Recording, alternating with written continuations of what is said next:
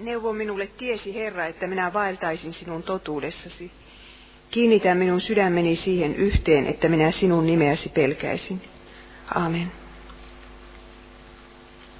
Kuulimme jo tässä äh, vanhan käännöksen mukaan, uuden käännöksen mukaan kahdeksannen käsky. Minä luen vielä vanhan käännöksen mukaan. Älä sano väärää todistusta lähimmäisestäsi. Ja Luther selittää tätä käskyä näin. Meidän tulee pelätä ja rakastaa Jumalaa niin, että me valehtele lähimmäisestämme, emmekä häntä petä, panettele tai saata pahaan huutoon, vaan puolustamme häntä, ajattelemme ja puhumme hänestä hyvää ja selitämme kaiken parhain päin. Olen nyt miettinyt tätä asiaa kuudelta, kuuden pointin kanssa ja ensimmäinen niistä on sananmahti, mitä kaikkea sanat saavat aikaan. Me puhumme joskus sanoista hieman halveksivaan sävyyn. Nehän olivat vain sanoja, ei haukkuhaavaa tee. Mutta raamatussa oikeastaan sana on tärkeämpi kuin teko. Sana tulee ennen tekoa. Ää, alussa oli sana ja sana oli Jumalan luona ja sana oli Jumala. Ja se sana oli totuus. Jumala loi sanallaan maailman tyhjästä. Jeesus on ihmiseksi tullut sana, niin tärkeä on sana meille. Ja tänä iltana me, me nyt sitten puhumme ei vain Jumalan sanoista, vaan omista sanoistamme ja niiden mahdista. Mitä hyvää ja mitä pahaa niillä voi saada aikaan. Sanan oikea käyttö lyhyesti sanottuna on sitä, että me ilmaisemme niillä totuuden ja rakkauden, nämä molemmat. Me voimme saada todella paljon hyvää aikaan sanoillamme. Voimme kirkastaa lähimmäisemme päivän. Niin kuin sananlaskuissa sanotaan, kultaomenia ja hopeamaljoissa ovat sanat sanotut aikanansa. Varmaan te kaikki muistatte sellaisia päiviä, jolloin elämä tuntui kaikkea muuta kuin valoisalta. Sitten tuli ystävä, joka sanoi sen hyvän sanan. Sinä olet minulle tärkeä. Se työ, jota sinä teet, merkitsee paljon monelle ihmiselle. Kiitos siitä ja siitä asiasta. Muutama sana vain ja koko päivä muuttui erilaiseksi. Aurinko alkoi paistaa. Ja me voisimme kirkastaa näin yksinkertaisella keinolla monen lähimmäisemme päivän paljon useammin kuin me sitä teemme. Mutta ei riitä, että me sanomme lähimmäisellemme vain rakkauden sanoja. Meidän pitää uskaltaa sanoa myös totuuden sanoja. Rakkaus nimittäin kuolee ilman totuutta. Rakkaus ei kestä sitä, että valehdellaan, salaillaan, piileksitään, petetään lupaukset. Jos otamme esimerkiksi Paavalin. Muistatte, miten hän nuhteli korintilaisia siitä, että he olivat hyväksyneet nämä superapostolit ja heidän oppinsa. Sanoi suoria sanoja, mutta samassa kirjeessä hän sanoo korintilaisille näin. Me luotamme lujasti siihen, että te kestätte. Ja näin, teille voin puhua aivan suoraan ja minulla on aihetta olla teistä ylpeä. Ja näin. Samoin on osoittautunut todeksi se, mistä olen kehunut teitä Tiitukselle. Hän oli kehunut tätä seurakuntaa Tiitukselle. Olen iloinen siitä, että voin joka suhteessa luottaa teihin. Me voisimme ottaa oppia Paavalista. Silloin kun meidän on kritisoitava jotakuta, niin sanomme myöskin nämä hyvät sanat siihen sekaan. Sitten kohta numero kaksi, sydämen kyllyydestä suu puhuu. Nimittäin meidän sanamme paljastavat aivan vääjäämättä sen, mitä meidän sydämessämme on. Me luulemme voivamme sen peittää, mutta me emme voi. Rakastunut ihminen ei voi olla puhumatta rakastetustaan. Katkera ihminen ei voi olla ei, ei voi pitää sisällään sitä katkeruutensa aihetta. Ja Jeesuksen mukaan meillä on sisimmässämme varasto. Siellä on ikään kuin tämmöinen varastohuone. Ja Jeesus kutsuu sitä hyvyyden tai pahuuden varastoksi. Ja meidän sanamme paljastavat, kumpi se varasto niistä on. Kumpi täällä sisimmässä, kummallainen varasto siellä on. Ja Jeesus sanoi, että meidät jopa tuomitaankin sen perusteella, mitä me sanomme, sen tähden, että nämä sanat osoittavat, mitä täällä sydämessä on. Kuunnelkaahan häntä. Matteus 12.34. Te käärmeen sikiöt, kuinka teidän puheenne voisi olla hyvää, kun itse olette pahoja? Mitä sydän on täynnä, sitä suu puhuu. Hyvä ihminen tuo hyvyytensä varastosta esiin hyvää. paha ihminen pahuutensa varastosta esiin pahaa. Minä sanon teille, jokaisesta turhasta sanasta, jonka ihmiset lausuvat, heidän on tuomiopäivänä tehtävä tili. Sanojesi perusteella sinut julistetaan syyttömäksi, ja sanojesi perusteella sinut tuomitaan syylliseksi. Ja Jaakob vertaa tätä meidän pientä kieltämme laivan peräsimeen. Niin kuin laiva kääntyy pienen peräsimen avulla ja hevonen suitsien avulla, niin samalla tavalla meidän elämämme ja meidän ruumiimme kääntyy sitten tämän kielen mukaan. Hän sanoo näin. Kieli on pieni jäsen, mutta voi, se voi kerskua suurilla asioilla. Pieni tuli sytyttää palamaan suuren metsän. Yksi sana sytyttää palamaan suuren metsän. Ja kielikin on tuli. Meidän jäsentemme joukossa se on vääryyden maailma. Se saastuttaa koko ruumiin ja sytyttää tuleen elämän pyörän, itse liekehtien helvetin tulta. Kaikki eläimet ihminen voi kesyttää ja onkin kesyttänyt, mutta kieltä ei yksikään ihminen pysty kesyttämään. Siis ei yksikään. Se on hillitön ja paha, täynnä tappavaa myrkkyä. Jaakobin kirjeen kolmas luku. Ja nyt me sitten tänä iltana mietimme, että mitäs on tänä päivänä tullut sanotuksi. Ajatelkaapas nyt aamusta lähtien. Tai mitä sanoitte menneillä viikolla, viime keskiviikosta tähän päivään asti? Tuleeko mieleen joitakin keskusteluja? Taikka mitä sanoit, kun viimeksi riitelit jonkun kanssa? Nyt ei kannata puolustautua sanomalla, että olin siinä tilanteessa erityisen väsynyt ja stressaantunut. Ja lipsautin suustani sitä ja tätä. Koska me huomaamme tästä, näistä äskeisistä Jeesuksen sanoista, että meiltä ei suusta lipsahda mitään muuta kuin mitä sydämessä jo valmiiksi on. Ja tämän hän todisti jo Freudkin aikana. Ja sanojamme miettimällä me pääsemme helposti selville, onko meidän sydämemme varasto täynnä hyvyyttä vai pahuutta. Sitten ovat tietysti vielä ne turhat sanat, joista meidät vedetään tilille tuomiopäivänä. Ei pahat, vaan turhat. Sellaisiakin on olemassa. Olen tehnyt taas tähän tällaisen syntilistan, kielten, kielen syntien listan. En usko, että se on lainkaan kattava, mutta onpahan nyt jonkunlainen. Sanoissa on sellainen vakava puoli, että kun ne kerran päästetään suusta ulos, niin niitä ei koskaan enää saada takaisin. Jos me pudotamme, katkaisemme helminauhat ja helmet tippuvat sinne maahan, niin ne voi kerätä sieltä. Mutta sanoja ei voi enää kerätä koska ne elävät omaa elämäänsä ja kulkevat itsenäisesti paikasta toiseen. Yhä uudet ihmiset niitä siteeraavat ja kirjoittavat päiväkirjaansa ja muistelevat niitä ilolla tai surulla. Jos sanomalehdessä on peruutus, niin kuinka moni prosentti lukee sen pienen peruutuksen sieltä? Se peruutus ei koskaan tavoita kaikkia niitä ihmisiä, jotka se alkuperäinen juttu tavoitti. Miettikääpä nyt, mitä te muistatte isänne tai äitinne teille sanoneen. Vanhemmat, kun sanovat jotain lapsilleen, niin ne eivät koskaan tiedä, minkä sanan ne lapset muistavat koko ikänsä. Esimerkiksi minun äitini ei varmaan voisi uneksiakaan, jos hän tietäisi, millaisia sanoja minä muistan. Hän on itse ne jo ajat sitten unohtanut. No niin, tässä on nyt tämä syntilista. Ensimmäinen on puolueellinen oikeuslaitos. Nimittäin Älä sano väärää todistusta lähimmäisestäsi tarkoitti alun perin rehellisyyttä oikeudenkäynnissä. Tuomarin on oltava rehellinen ja puolueeton, ja puolustusasianajaja ei saa tehdä niin kuin tehdään nykyisin näissä ainakin amerikkalaisissa eh, näissä sarjoissa, että, että puhutaan vaikka musta valkoiseksi sen asiakkaan puolesta. Puolustusasianajajakaan ei saa valehdella. Ja todistajien on kerrottava koko totuus, olipa se heille edullista tai epäedullista. Jos joku meistä tietää jotakin asioita, mitä poliisi ei tiedä, niin meidän on ne kerrottava, ettei jotakuta tuomittaisi väärin. Väärä tuomio on, on suuri vääryys.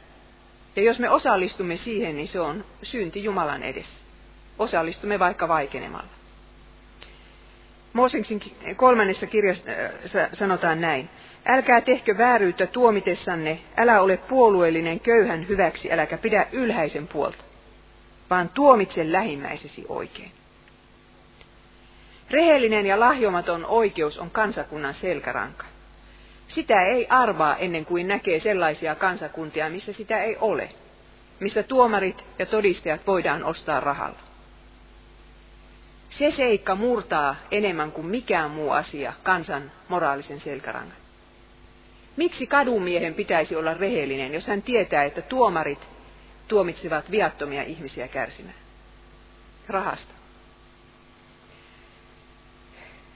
Mutta postmodernismi, jos te tiedätte tämän sanan, tämä uusin filosofia, joka on nyt vallalla länsimaissa, niin se tulee kyllä pitkän päälle horjuttamaan oikeudenmukaista oikeuslaitosta. Koska postmodernismihan ei usko ollenkaan, että on mitään objektiivista totuutta. Kaikilla on oma totuutensa. Jos meillä on tässä kaksi oikeuden osapuolta, niin molemmilla on omat totuutensa. Kun te katsotte nykyisiä dokumentteja televisiosta, niin sellaisiahan ne ovat. Esitellään siellä joku uusi natsi ja huomataan, että hänelläkin on oma totuutensa. Ja kuka se nyt pystyy sitten niin kauhean varmasti sanomaan, että mikä tässä on se lopullinen totuus. Jos molemmilla asian omistajilla on y- oma totuutensa, niin miten siinä tilanteessa sitten tuomitaan oikein? No niin, sitten seuraava kohta tässä syntilistassa on valehtelu. Raamatusta käy ilmi, että kahdeksannella käskyllä tarkoitetaan myöskin kaikenlaista valehtelemista. Ja Paavali varoittaa tästä valheesta, siis tästä synnistä, myös näitä alkuseurakuntien uskovia, mikä tarkoittaa sitä, että se oli heille kiusaus. No eiköhän se sitten ole meillekin. Kolossalaiskirje 3.9. Älkää valehtelko toisillenne. Olettehan riisuneet yltäne vanhan minänne kaikkine tekoineen ja pukeutuneet uuteen. Paavalin piti muistuttaa kolosalaisia, että älkää nyt te kristityt valehtelko toisilleen. Kuinka ihanaa onkaan olla tekemisissä sellaisen ihmisen kanssa, jonka sanaan voi luottaa, jota ei tarvitse epäillä. Se sanoi noin, mutta olikohan se nyt ihan totta sillä tavalla? Kyllä me kaikki sellaisiakin ihmisiä tunnemme. Ja sitten tunnemme näitä valheen orjia, jotka kerta kaikkiaan eivät osaa pysyä totuudessa. Ja loppujen lopuksi uskovat itsekin omat valheensa mikä tarkoittaa, että persoonallisuus on aivan vääristynyt. Ja kun he huutavat sutta, niin kukaan ei tule apuun. Meidän ei tarvitse tavoittaa lähimmäistämme valheesta kuin kerran. Niin sitten epäilemme häntä loppuikämme. Jeesus sanoi Matteus 5.37, olkoon teidän puheenne on, on tai ei, ei. Mitä siihen lisätään, se on pahasta. On-sanan pitää tarkoittaa on. Ja ei-sanan pitää tarkoittaa ei. Ja nyt me olemme tässä tätä doping-skandaalia seuranneet suurella surulla koko Suomen kansa. Ja olemme nähneet televisiossa, kuinka sujuvasti osataan valehdella. Sitten kerrotaan totuus, kun ei enää voi, voi valehdella, mutta siinäkin tilanteessa jotkut vielä jatkavat valehtelemista. Tällaista kun näkee televisiossa muutaman kerran, niin alkaa ihmetellä, että kehenkä tässä nyt sitten voi luottaa. Mutta olen minä tästä valehtelemisesta nähnyt sitten, tai lukenut sellaisiakin esimerkkejä, että ajattelen, ajattelen, että tuossa tilanteessa olisi pitänyt valehdella. Jossakin kirjassa oli tällainen esimerkki viime sodan aikana, että joku perhe piilotteli juutalaisia siellä kellarissansa.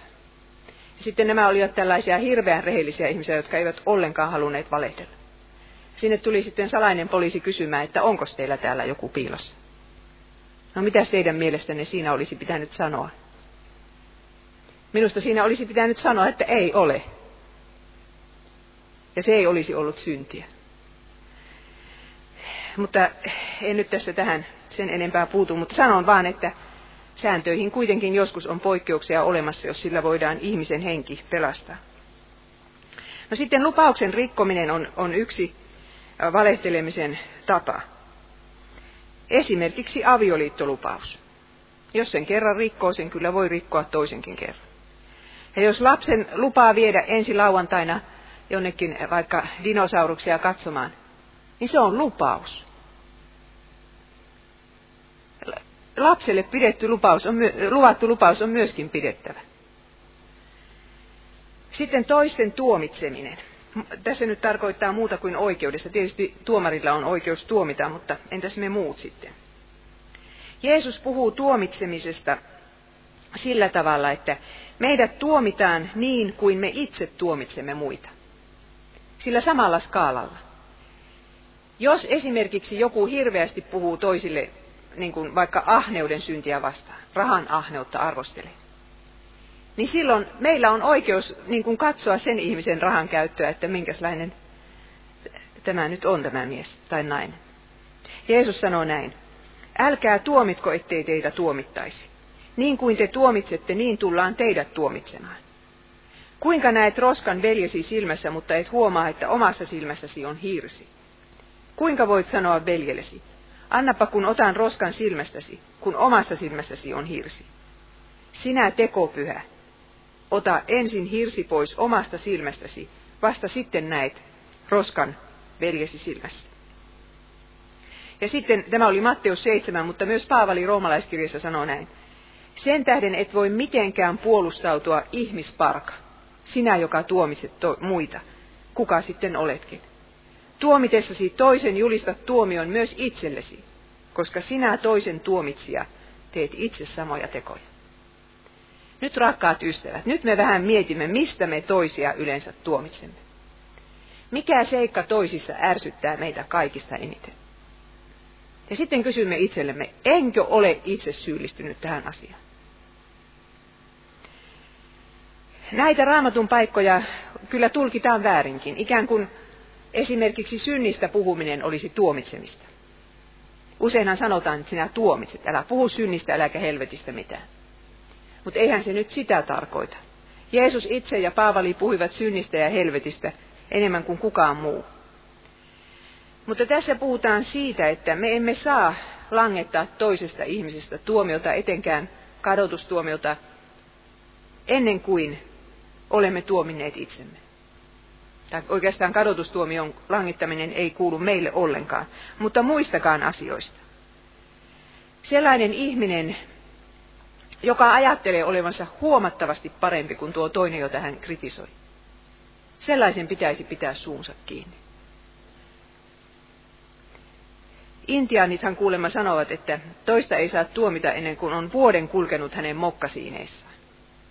Mikä tietysti tarkoittaa sitä, että jos me itse olisimme eläneet sen elämän, jonka tuo toinen on elänyt, jos meillä olisi samanlaiset lähtökohdat, niin ehkä me tekisimme niitä samoja virheitä.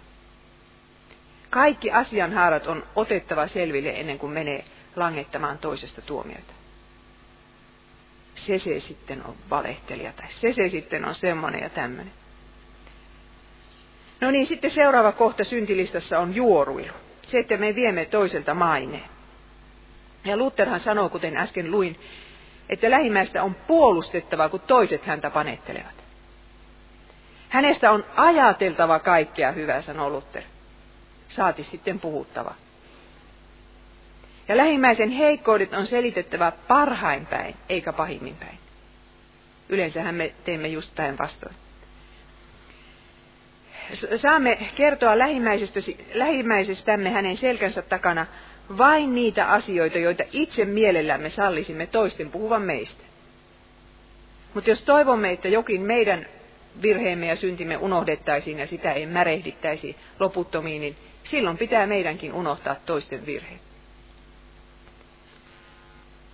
Juoru on todella helppo lähettää liikkeelle. Siihen ei mene kuin kymmenen sekuntia. Sanotaan, että mitähän Vispilän kauppaan noilla kahdella on menossa. Tarkoitetaan siis naimisissa olevia ihmisiä. Ja tällaisia juoruja kaikki haluavat kuunnella ja, ja kertovat eteenpäin. Ja juorun kuulija ajattelee, että savua ei ole ilman tulta, hänellä on oikeus puhua tästä muille. Ja miten monta ihmissuhdetta ja jopa ihmiselämää on tällaisilla juoruilla tuhottu?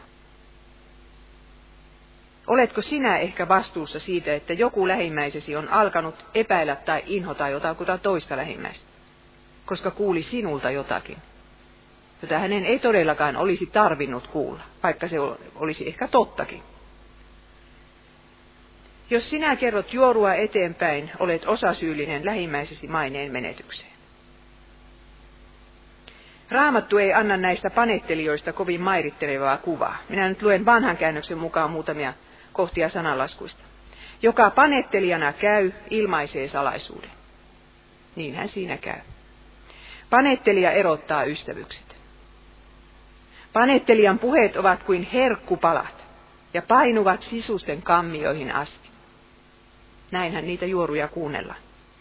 Panettelijan poistuessa taukoaa tora. Siis yksi ihminen voi olla tämmöinen toran aiheuttaja. Ja sitten vielä salmista 101. Joka salaa panettelee lähimmäistään, sen minä Herra hukuta.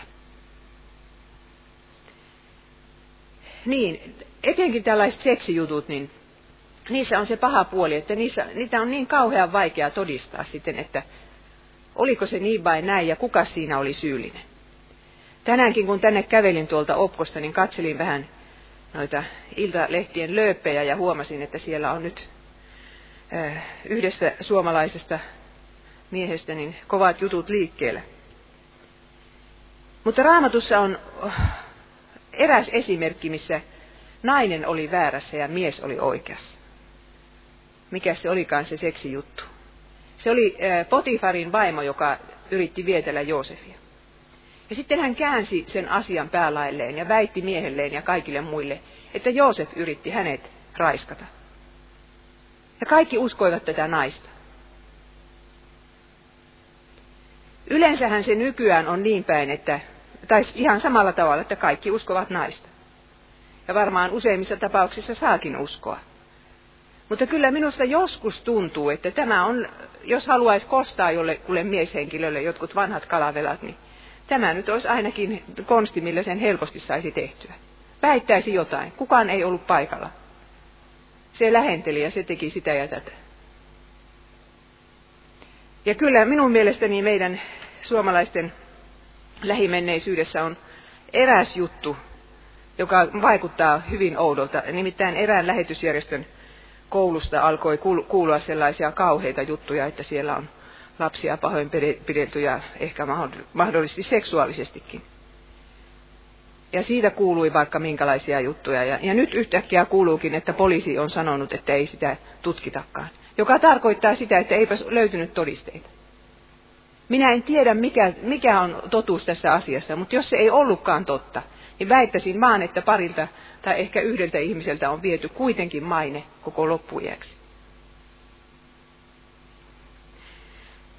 No niin, sitten median valheet, median valheet.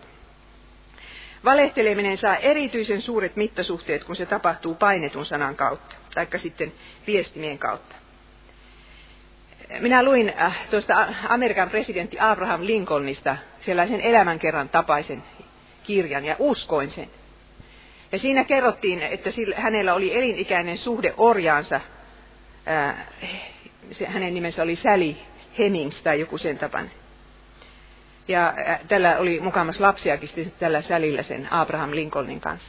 Ja yhtäkkiä sitten Japanin päivälehdessä kerrottiinkin, että sille jutulle ei ole minkäänlaisia todisteita, historiallisia todisteita. Että kyllä niiden Hemingsien suusta kuulemma löytyy näitä Lincolnien geenejä, mutta siellä on kahdeksan mahdollista, kenenkä geenejä ne olivat.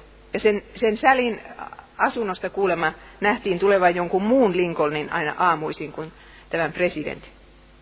No kuitenkin on kirja kirjoitettu, ihmiseltä on maine viety, vaikkakin hänen kuolemansa jälkeen.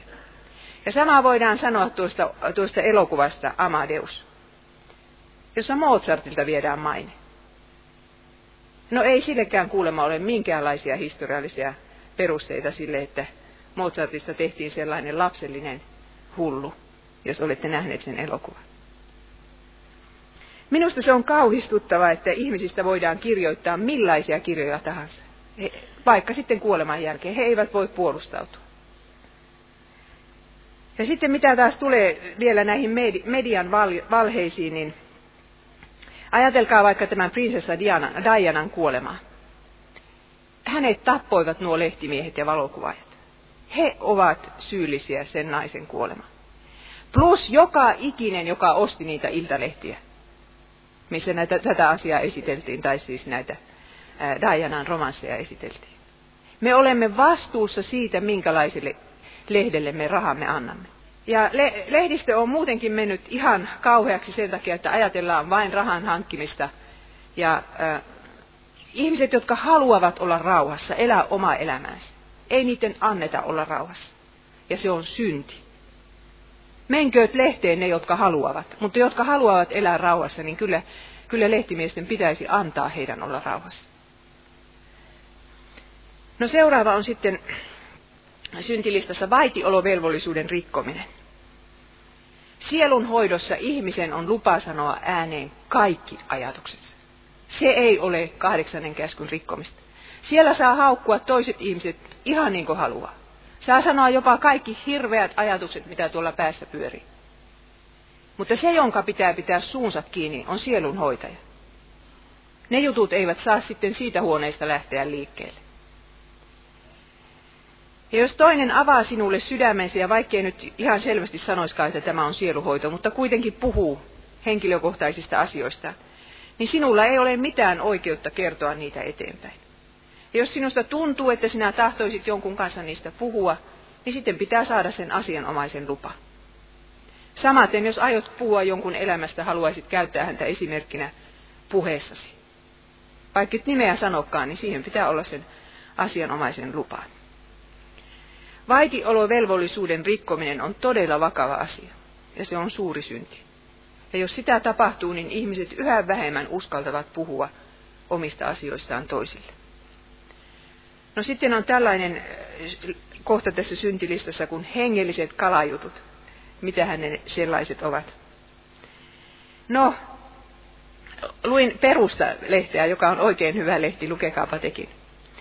Niin siellä oli sitten tämmöinen juttu, että Niilo Ylivainion tekemistä ihmeistä oli tehty jo, jonkunlainen lääketieteellinen gradu tai väitöskirja tai joku. Ja tuota, 600 ihmettä oli sitten tutkittu ja tultu siihen tulokseen, että lääketieteellisesti katsottuna ne eivät olleet ihmeitä. Ja samaten, kun luin Catherine Kuhlmanin elämän kerran, niin huomasin, että sielläkin, kun tämä äh, amerikkalainen ihmeparantaja eli, niin, niin sielläkin joku lehtimies lupasi 5000 dollaria, jos joku voi tulla ja todistaa, että todella ihme tapahtui. No sellaista ihmistä oli vaikea löytää, vaikka Kulmanin kokouksissa tuhannet ja kymmenet tuhannet väittivät parantuneensa. Että mitä, minä ihmettelen nyt, että mitä tämä tällainen on, kuka tässä nyt valehtelee. Ja äh, kielillä puhumisen, puhumistakin voidaan teeskennellä. Silloin se on hengellinen kalajuttu. Tai kaatumista tai jotain tällaista. Ja kun me kerromme uskon elämästämme jotain, niin onko se sitten varmasti totta? Vai puhummeko me ylisanoja? Ja sitten jos me parannumme, mutta sairastumme uudestaan, niin sanommeko me sitten senkin? Kun katselin raamatun hakusanakirjaa, mitä siellä valehtelijoista puhutaan, niin uskokaa tai älkää, suurin osa näistä valehtelijasanoista tarkoitti Jumalan valtakunnan työntekijöitä. Valheapostoli, valheen opettaja, valheprofeetta, valhetieto. Nämä ovat niitä hengellisiä kalajuttuja. No sitten tietotekniikan valheet. Viime vuonna minä koin pari suurta sokkia tietokoneeni ääressä. Ensimmäinen oli se, kun silloin viime keväänä juuri tähän aikaan niin I Love You-virus lähetettiin jostain tuolta Filippiineiltä ja se oli samana iltana minun tietokoneessani siellä Japanissa. Ja minä avasin kyllä sähköposti, mutta en sitä liitetiedostoa, joten selvisin siitä säikähdyksellä, mutta kaikki eivät selvinneet. Minä olen ihan varma, että sen viruksen tähden kuoli ihmisiä tässä maailmassa, koska sairaalan systeemit menivät monessa paikassa sekaisin. Mitä se maksoi? Kuinka monta työ, työtuntia se vei ihmisiltä? Ja minulle on kerrottu, että informaatiotekniikan maailmassa on vain plussaa, jos joku pystyy lähettämään tällaisen viruksen liikkeelle. Työpaikka on varmasti vara- taattu. Mutta tämän, tässähän nyt sitten valhe ja totuus käännetään päälailleen. Jumala ei halua kaaosta, vaan kosmoksen. Ja nämä virukset ovat niitä kaauksen aiheuttajia. On olemassa Jumala, joka kuitenkin tietää tässäkin asiassa sen totuuden ja asettaa ihmiset siitä vastuuseen. Sitten toinen sokki minulla oli, kun, kun eräs ystäväni soitti joulun alla sanoakseen, että on saanut minulta hävyttömän sähköposti. Oikein siis alaty, alakielen tyylillä kirjoitetun. Ja minä olin samana päivänä lukenut Matinkylän kirjastossa omaa sähköpostiani ja sitten kuulin jäljestäpäin, että jos ei konetta suljeta välillä, niin kuin sitä tietenkään kirjastossa ei suljeta, niin seuraava asiakas voi päästä sinne sähköpostiin ja lähettää minun nimissäni mitä viestejä tahansa. Ja siellä oli sitten joku lähettänyt hävyttömän sähköpostin sille, joka oli listassa ylimpänä. Tämä on kaikki valehtelemista. Ja se pitäisi opettaa myös nuorisolle. Tämä ei ole mitään leikkiä, vaan se on valhetta. Samaten kaikki nämä chat-ryhmät, joissa ehkä saatetaan esiintyä toisen ihmisen nimelle. Valhetta kaikki. Ja myös kuvaa voi valehdella. Minä seurasin sellaista keskustelua lehdestä, kun luontokuvaajat nyt riitelevät siitä, että saako kuvan retusoida näillä, tällä tietokonetekniikalla. Onko siinä pakko ilmoittaa, että tämä ei olekaan aito kuva? Pistetään kaksi kuvaa päällekkäin, se on paljon mehevämmän näköinen, mutta onko pakko kirjoittaa, että se, on, se ei olekaan aito kuva? Kyllä minun mielestäni se on ilmoitettava. Muussa tapauksessa kuvilta menee uskottavuus, uskottavuus, myöskin luontokuvilta. Ja jotenkin minusta oli sokeraavaa, kun minä norjalaisesta lehdestä luin, kun viime vuonna niin tätä Norjan nuori prinssi Håkon Magnus, niin joku oli, taideopiskelija oli tehnyt hänestä sellaisen oikein seksuaalisesti eksplisiittisen alaston kuvan ja pistänyt taidenäyttelyn. No, tietokoneellahan voidaan tehdä mitä tahansa. Mutta ajatelkaa, että, että ihmisestä voidaan tehdä tällaista. Kaikki, jotka näkevät sen kuvan, sen jälkeen muistavat sen loppuikänsä. Kun näkevät prinssinsä, niin muistuu kuva mieleen. Minusta on todella kauheata, että meidän on niin vaikea puolustautua tällaisia valheita vastaan. Raamattu tulee pessimistiseen johtopäätökseen, kun se puhuu meidän kyvystämme pysyä totuudessa. Raamattu nimittäin sanoi, että kaikki ovat valehtelijoita. Kaikki ovat luopuneet ja käyneet kelvottomiksi, tämä roomalaiskirjeen kolmannessa luvussa. Heidän kurkkunsa on avoin hauta. Heidän kielensä puhuu petollisesti. Huultensa takana heillä on kyykäärmeen myrkkyä. Heidän suunsa on täynnä katkeria kirouksia. Niin, totuus minusta ja sinusta on se, että jos tarpeeksi syvälle mennään, me olemme valheen orjia. Ja Jumala haluaa kuitenkin totuutta salatuimpaan saakka. Hänelle ei niin kuin pinnallinen totuus riitä. No sitten Jeesus sanoi meille tavan, miten ristiriidat pitäisi ratkaista, nimittäin puhumalla. Nostetaan kissa pöydälle. Miten sinä käyttäydyit viimeksi, kun toinen kristitty teki väärin sinua kohtaan? Kerroitko heti kaikille? Tekikö mielesi kostaa? Sanoitko, että en anna ikinä anteeksi? Vai yrititkö hampaat irvissä unohtaa ja antaa anteeksi? Jeesus sanoi näin. Jos veljesi tekee syntiä, vanhassa käännöksessä sanottiin, rikkoo sinua vastaan, ota asia puheeksi kahden kesken. Jos hän kuulee sinua, olet voittanut hänet takaisin. Matteus 18.15. Eli siis mennään sen ihmisen luo ja sanotaan, että sinä olet tehnyt näin, ja se tuntui minusta näin ja näin pahalta, mitä sinä tähän sanot? Kahdestaan. Ei vielä puhuta muille. Mutta jos ei se veli sitten kuule, niin sitten otetaan mukaan yksi tai kaksi muuta ja mennään porukalla puhumaan tästä asiasta. Ei vieläkään kerrota muille.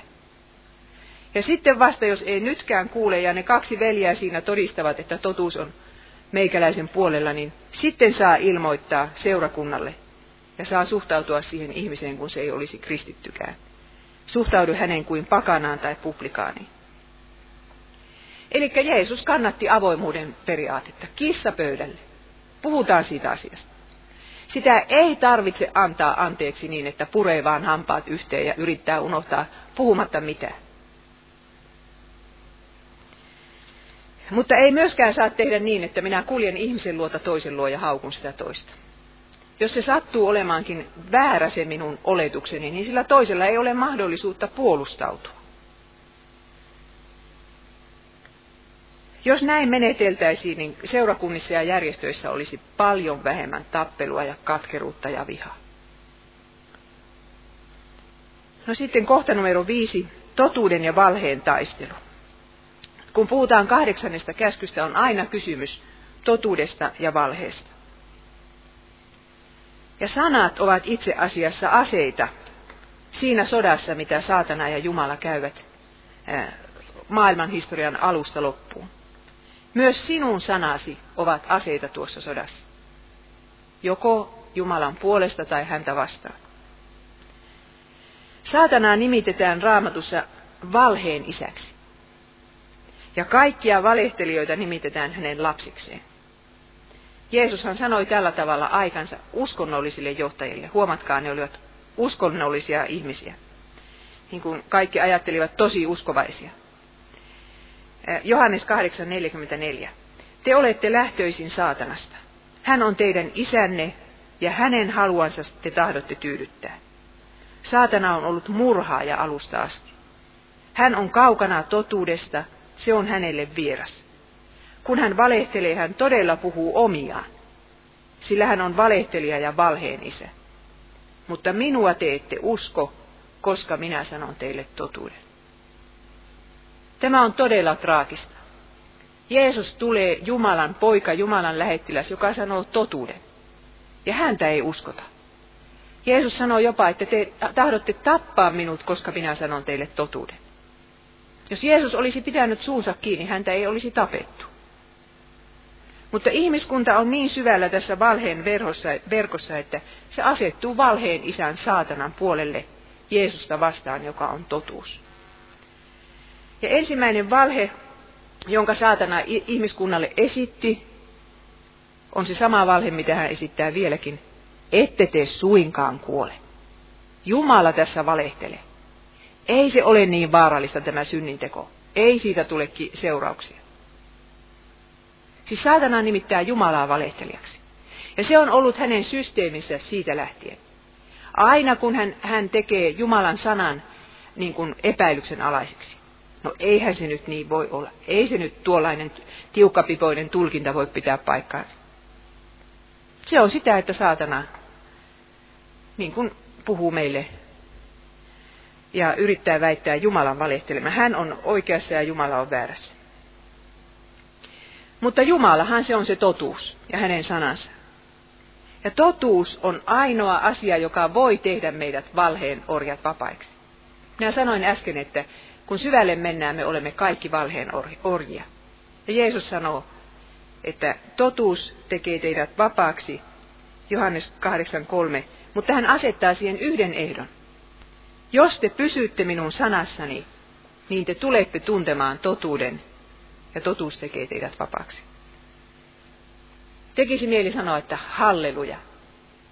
On olemassa lääke kaikkea tätä valhetta vastaan, joka maailmassa vyöryy ja se on Jumalan sana. Ja muuta ei tarvitse tehdä kuin pysyä siinä sanassa. Vaikka itse olisi kuinka valheen läpilyömä, niin kuin varmasti eh, me jokainen joskus tunnemme olevamme. Perinpohjainen valehtelija. Ja jos siitä huolimatta pysyy Jumalan sanassa, niin se sana tekee vapaaksi. Siellä se on se kiintopiste. Saatanalla on puolellaan sitten tämä valheen henkien ja väärien opettajien ja profeettojen armeija. Ja kunhan lopun aikaan tullaan, niin kuin nyt minun mielestäni olemme jo tulleet, niin valheprofeetat lisääntyvät moninkertaisesti. Ja antikristuksesta sanotaan kauheat sanat. 2 Tessalonikalaiskirje 2.8. Silloin ilmestyy tuo laiton, jonka tulemus tapahtuu saatanan vaikutuksesta valheen kaikella voimalla, tunnusteoilla ja ihmeillä. Ja kaikilla vääryyden viettelyksillä niille, jotka joutuvat kadotukseen. Kuunnelkaapa jatkoa. Sen tähden, etteivät ottaneet vastaan rakkautta totuuteen voidaksensa pelastua. Jos nämä ihmiset olisivat ottaneet vastaan rakkauden totuuteen, eli siis Jumalan sanan, niin antikristus ei olisi voinut heitä pyöritellä niiden ihmeittensä ja tunnustekojensa avulla. Mutta he eivät ottaneet sitä vastaan. Ja sitten vielä jatkuu. Ja sen tähden Jumala lähettää heille väkevän eksytyksen niin, että he uskovat valheen. Kuka lähettää? Jumala. Jumala antoi meille oman sanansa, mutta jolle se sana ei kelpaa, niin sille Jumala lähettää eksytyksen. Minusta tämä on, on niin kuin järkyttävä sana. Että he uskovat valheen, että kaikki ne tuomittaisiin, jotka eivät ole uskoneet totuutta. Niin. Ja kaikkia meitä kristittyjä kutsutaan mukaan tähän sotaan, taistelemaan, todistamaan totuudesta ja taistelemaan sen puolesta. Jeesus antaa omillensa totuuden hengen. Ja Jeesus myös rukoilee isää, pyhitä heidät totuudessa, sinun sanasi on totuus. Ja maailma vihaa nimenomaan niitä, jotka ovat ottaneet vastaan Jeesuksen sanan ja tahtovat siinä pysyä. Kaikki nämä asiat on otettu Johanneksen evankeliumin siitä Jeesuksen jäähyväispuheesta. Ja lopun aikana totuuden todistajat joutuvat maksamaan todistamisesta hengellään, niin kuin nyt jo tapahtuu monessa maassa. Mutta totuuden pitää olla meidän kristityille niin rakasta. Meidän pitää ottaa vastaan se rakkaus totuuteen. Että menkö kaikki muut, muu, kunhan se ei mene. Jos veis he henkemme osamme onnemme, ne heidän olkohon, vaan meidän iät on Jumalan valtakunta. Ja sitten ilmestyskirjassa kerrotaan, miten tämä sota valheen ja totuuden välillä tulee päättymään. Ilmestyskirja 21.8. Kaikki valheen orjat saavat tämän palkan. He joutuvat tuliseen järveen rikin katkuisten lieskojen keskelle. Ja sitten raamatun viimeisellä sivulla, 22.15. Uuden Jerusalemin ulkopuolelle jäävät kaikki, jotka rakastavat valhetta ja noudattavat sitä.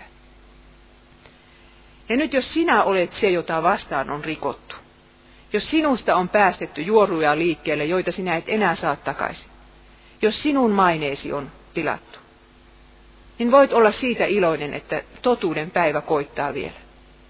Valhe ei voita tätä viimeistä sotaa. Asiat selvitetään vielä. On olemassa se lopullinen totuus, jota kukaan postmodernisti ei voi pyöritellä sinne ja tänne.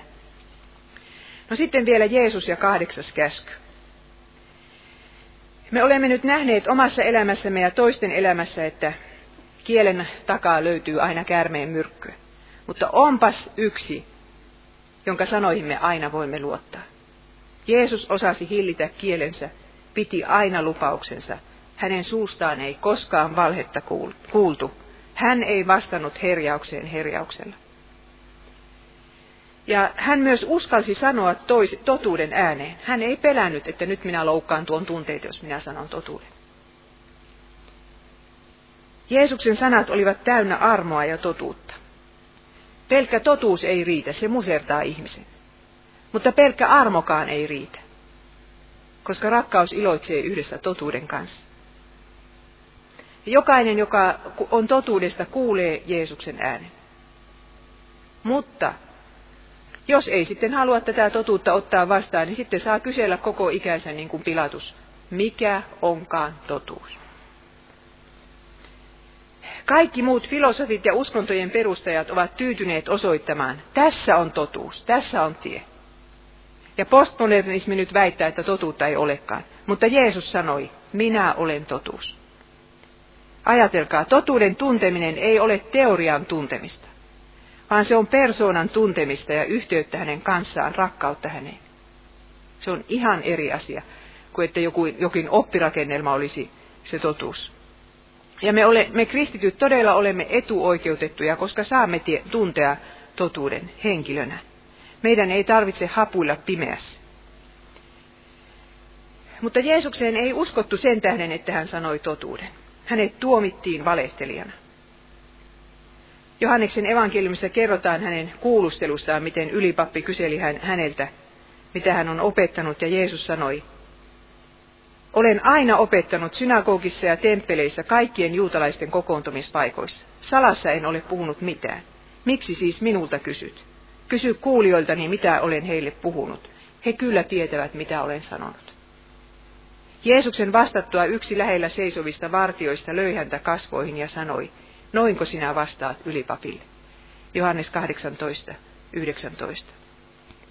Ja se isku, joka, joka Jeesuksen kasvoihin lyötiin, niin se olisi, olisi oikeastaan pitänyt iskeä meidän kasvoihin. Niistä valheista, joita me olemme suustamme päästäneet. Itse asiassa Jeesus tuomittiin niiden sanojen perusteella, jotka me olemme sanoneet. Ja sen varaston perusteella, joka tältä meidän sydämestämme löytyy. Ja se ei, sehän ei jäänyt siihen yhteen iskuun, vaan siihen tuli lisäksi vielä ruoskiminen, naulat, orjantappura kruunu ja pilkka ja kuolema. Siksi, että me olemme valehdelleet, pettäneet lupauksemme ja puhuneet toisista pahaa.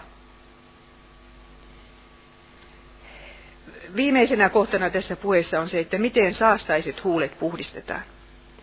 Kun tällä tavalla valmistaa käskyjen luentoja, niin kuin minä tätäkin olen valmistanut, niin tulee todella itsellekin paha omatunto. Ja sitä saa kysellä, että miten minä voin saada anteeksi kaiken sen, mitä olen tehnyt. Mutta olen tullut nyt siihen tulokseen, että opin tuntemaan Jumalan vain siten, että opin ensin tuntemaan oman valheellisen sydämeni. Se, että minä myönnän olevani valheen orja, niin se on se, se totuuden ensimmäinen askel. Ja profeetta Jesaja kertoo, miten hänet nuorena kutsuttiin profeetaksi. Ja hän, hän tajusi, että hänellä on saastaiset huulet, ei hänestä ole tähän työhön. Jesaja 5, 6 luku 5 jae. Ovenpielet vapisivat äänten voimasta ja huone tuli täyteen savua. Ja minä sanoin, siis Jesajahan näki Jumalan valtaistuimella. Minä sanoin, voi minua, minä hukun. Minulla on saastaiset huulet ja saastaiset huulet on kansalla, jonka keskellä elän. Ja nyt minun silmäni ovat nähneet kuninkaan, Herran Seepautin. Silloin yksi serafeista lensi luokseni kädessään hehkuva hiili, jonka hän oli ottanut pihdeillä uhrialttarilta. Hän kosketti sillä minun huuliani ja sanoi, katso, tämä on koskenut huuliasi, sinun syyllisyytesi on poissa ja syntisi sovitettu. Minä kuulin Herran äänen ja vastasin, tässä olen, lähetä minut. Tämä alttari viittaa tässä Jeesuksen uhriin. Ja kun yksi hiili otetaan siitä uhrialttarilta ja kosketetaan sillä huuliamme, niin kielemme synnit tulevat sovitetuiksi ja me saamme sen anteeksi. Saamme jopa toimia Herran sanan vieinä.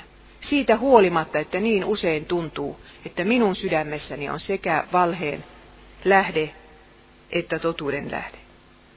Nimittäin kun synti on sovitettu, niin Jumala ei sitä enää näe eikä katso.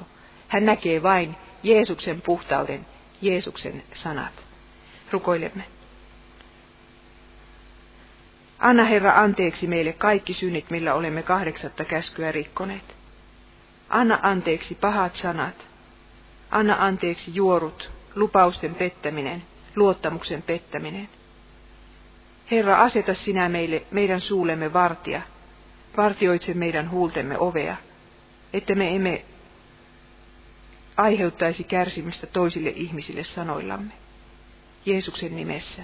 Amen.